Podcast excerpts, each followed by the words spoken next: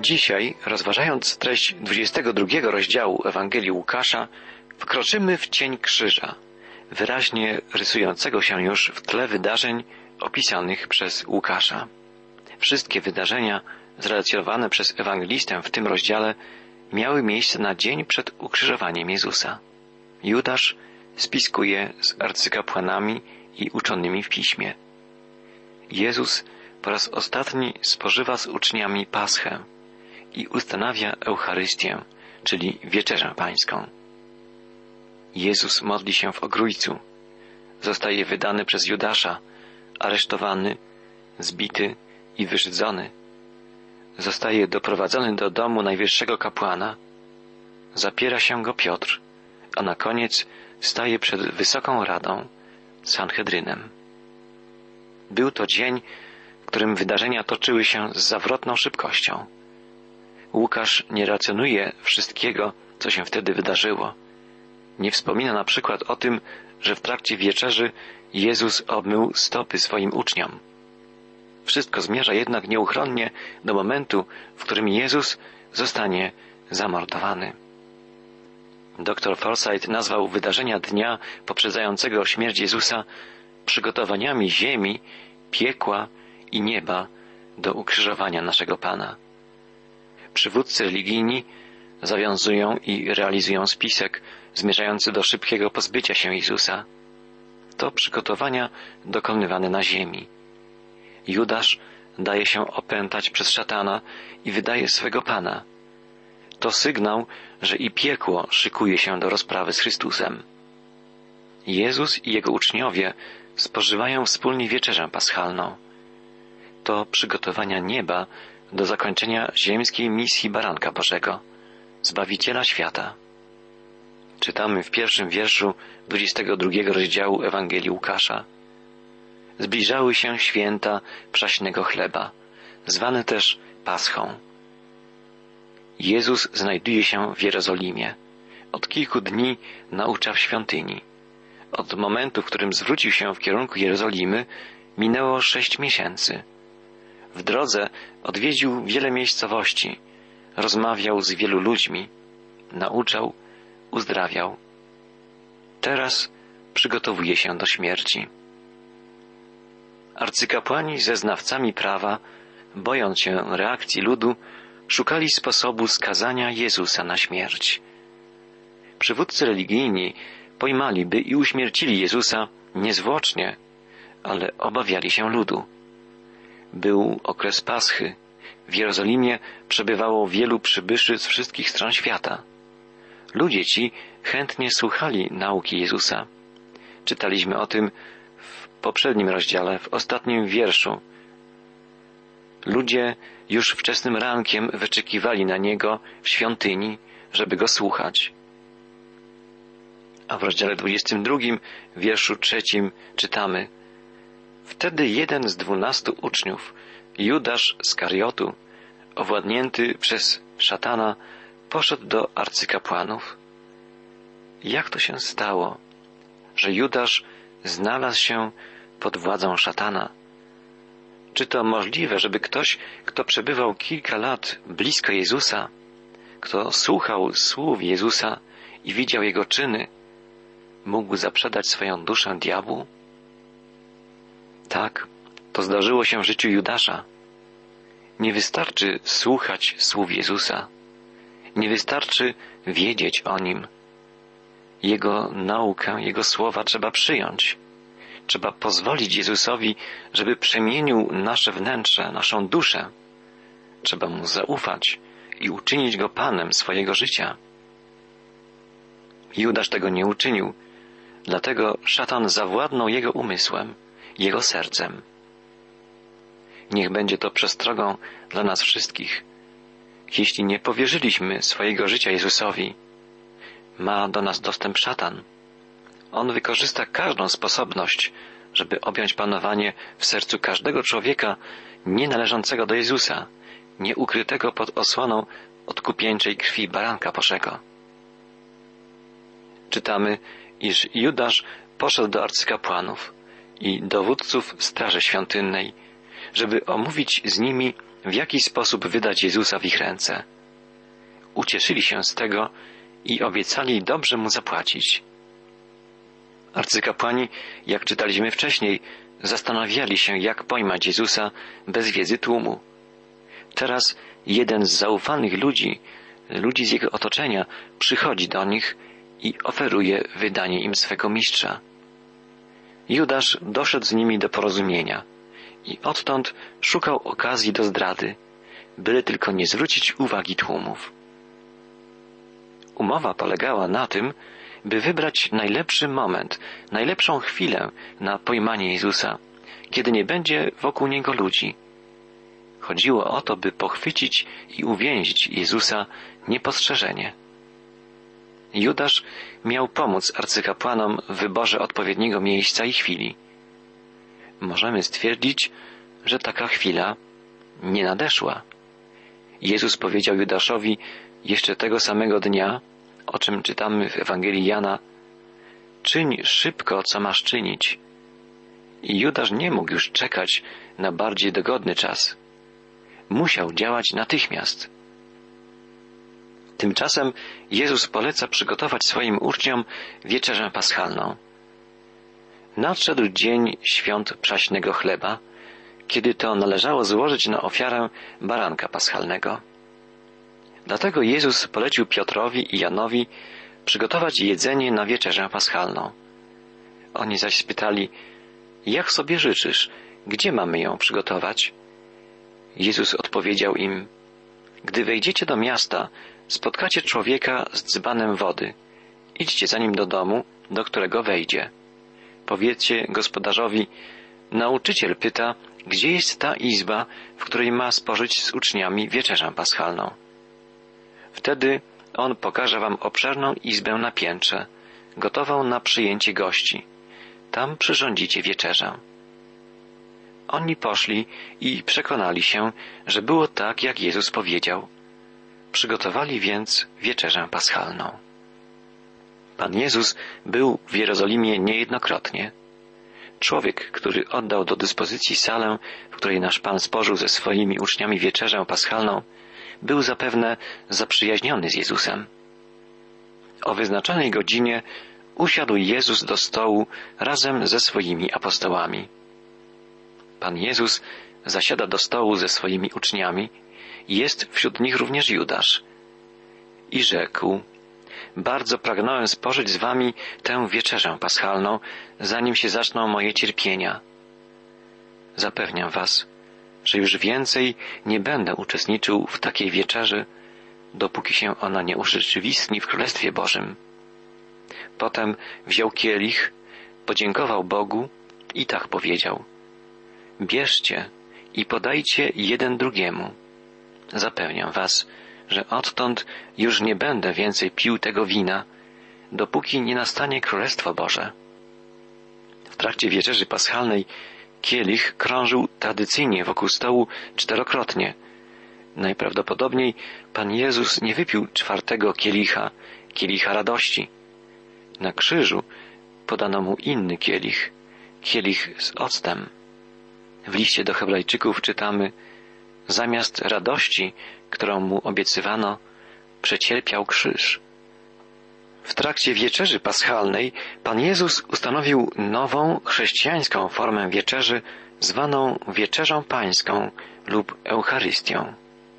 Czytamy, następnie wziął chleb, podziękował Bogu, dzielił, rozdawał uczniom i mówił, to jest moje ciało ofiarowane za was. Czyńcie tak samo, by o mnie pamiętać. Potem, pod koniec wieczerzy, wziął także kielich i powiedział, ten kielich to nowe przymierze z Bogiem, przypieczętowane moją krwią, przelaną za was.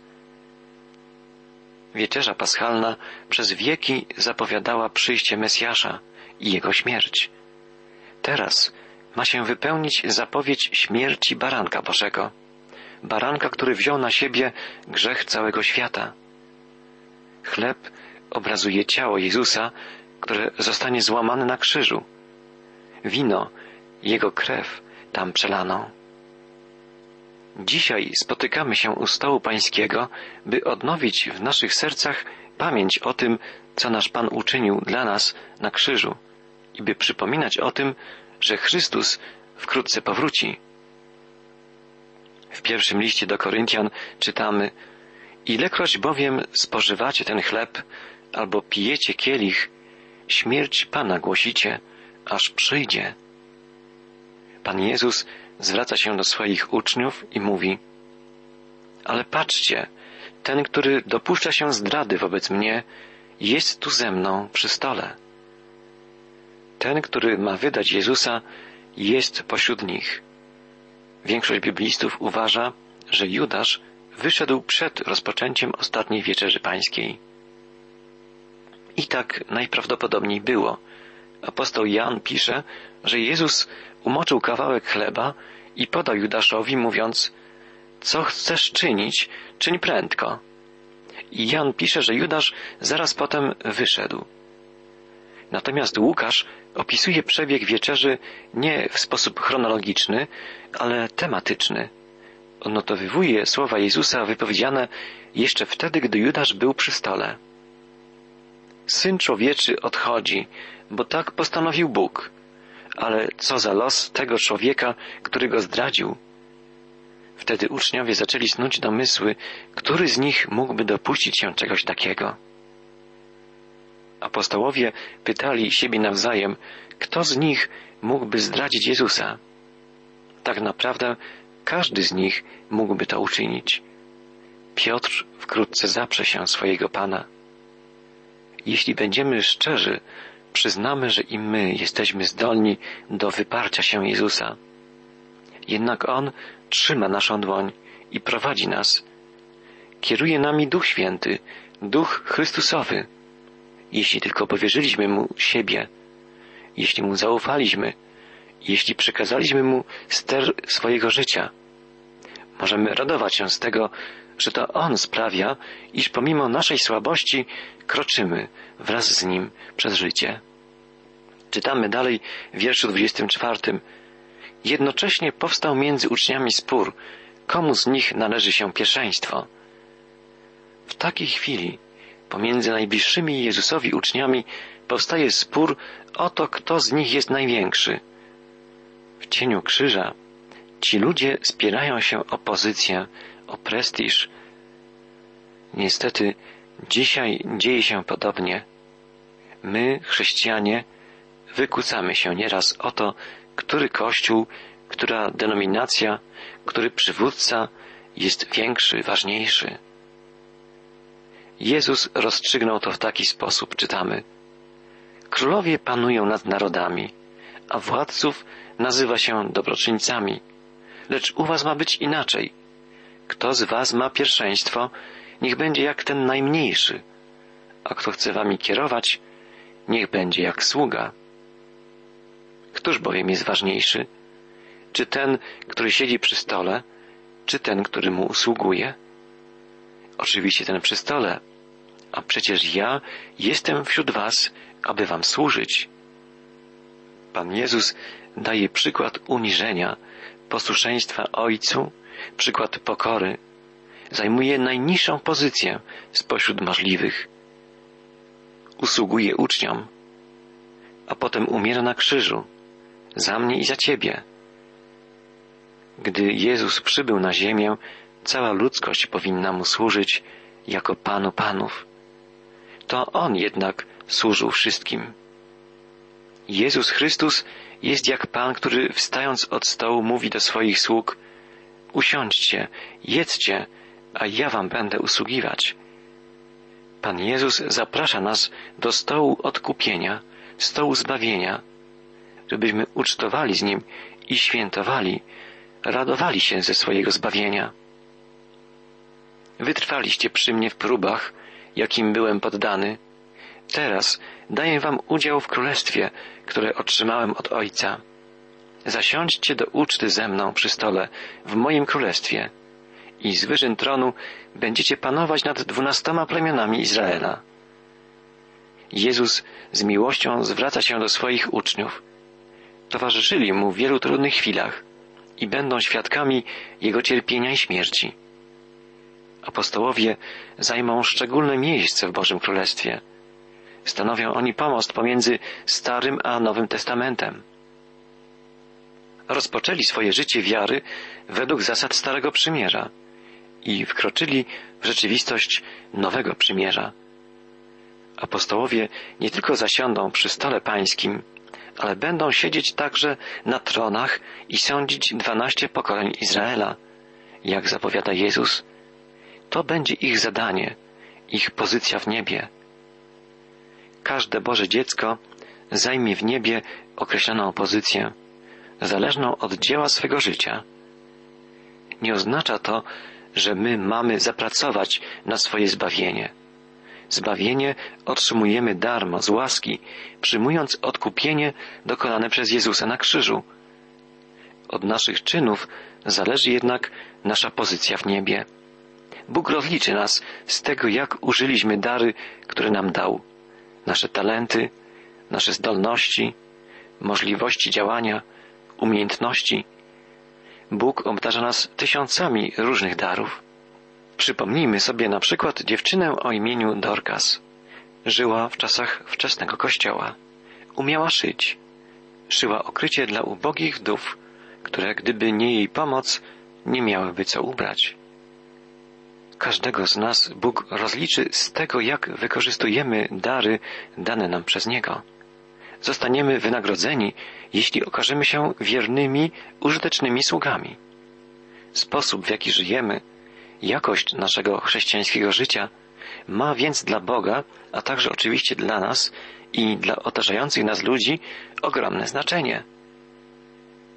Przeczytajmy dwa następne wiersze 22 rozdziału Ewangelii Łukasza. Wiersz 31 i 32. Pan Jezus mówi, Szymonie, Szymonie, Właśnie szatan uzyskał już pozwolenie, aby was przesiać jak pszenicę. Ale ja uprosiłem w modlitwie, abyś nie porzucił swojej wiary, ale ty znowu nawrócisz się, a wtedy będziesz umacniał swoich braci. W oryginalnym greckim tekście słowa Jezusa brzmią Gdy się nawrócisz, wzmocnisz, umacniaj innych. Pan Jezus zapowiada tu przemianę, jaką przeżyje Piotr. Przemienione zostaną jego serce i umysł, wzrośnie jego wiara. Pan Jezus wie, że Piotr się go zaprze, dlatego mówi, prosiłem za Tobą, by nie ustała Twoja wiara. Jezus wstawia się również dzisiaj za nami. Wie, kiedy nastąpi kryzys, kiedy nastąpi nizina w naszym życiu wiary. Nasz Pan modli się o nas nieustannie. Jeśli należymy do Niego, możemy być pewni, że wstawia się za nami u Ojca. Dzięki modlitwie Pana Jezusa nasza wiara nie ustanie, pomimo naszej chwiejności, naszej słabości. Pomyślmy, nasza wiara nie ustanie, bo Pan Jezus modli się o nas. Co za wspaniała miłość i troskliwość naszego Pana. W Ewangelii Jana czytamy, że Jezus modlił się do Ojca: Ja za nimi proszę, nie proszę za światem, ale za tymi, których mi dałeś. Jeśli zostaliśmy pociągnięci przez Jezusa, jeśli uwierzyliśmy w Niego i powierzyliśmy Mu swoje życie, On wstawia się za nami. Nawet jeśli my zapominamy o modlitwie, o siebie samych, On modli się o nas. Piotr był w stanie później umacniać innych. Człowiek, który przechodzi przez próby i doświadczenia, jest w stanie pomóc potem innym, nawet jeśli upadł i powrócił do Pana ponownie. Taki człowiek jest w stanie zrozumieć swego bliźniego, przechodzącego przez podobną dolinę jak on. Na przykład komuś zniewolonemu przez nauk pijaństwa najbardziej może pomóc ktoś, kto również był kiedyś alkoholikiem i został przez Pana uwolniony. Piotr odpowiedział Jezusowi, Panie, jestem gotów iść z Tobą do więzienia, a nawet na śmierć. Piotr mówi to, co myśli naprawdę, ale świadczy to o jego nieznajomości siebie samego. My często także nie zdajemy sobie sprawy z tego, jak jesteśmy słabi. Piotrze, powiedział Jezus, mówię ci, jeszcze dziś, zanim kogut zapieje, ty trzy razy oświadczysz, że mnie nie znasz. Jezus wiedział, co się wydarzy. Jeszcze tej nocy Piotr się go zaprze. Nikt nie będzie w stanie stanąć u boku Jezusa, gdy zostanie on osądzony i skazany na śmierć. Na krzyżu Golgoty Jezus toczyć będzie walkę w osamotnieniu.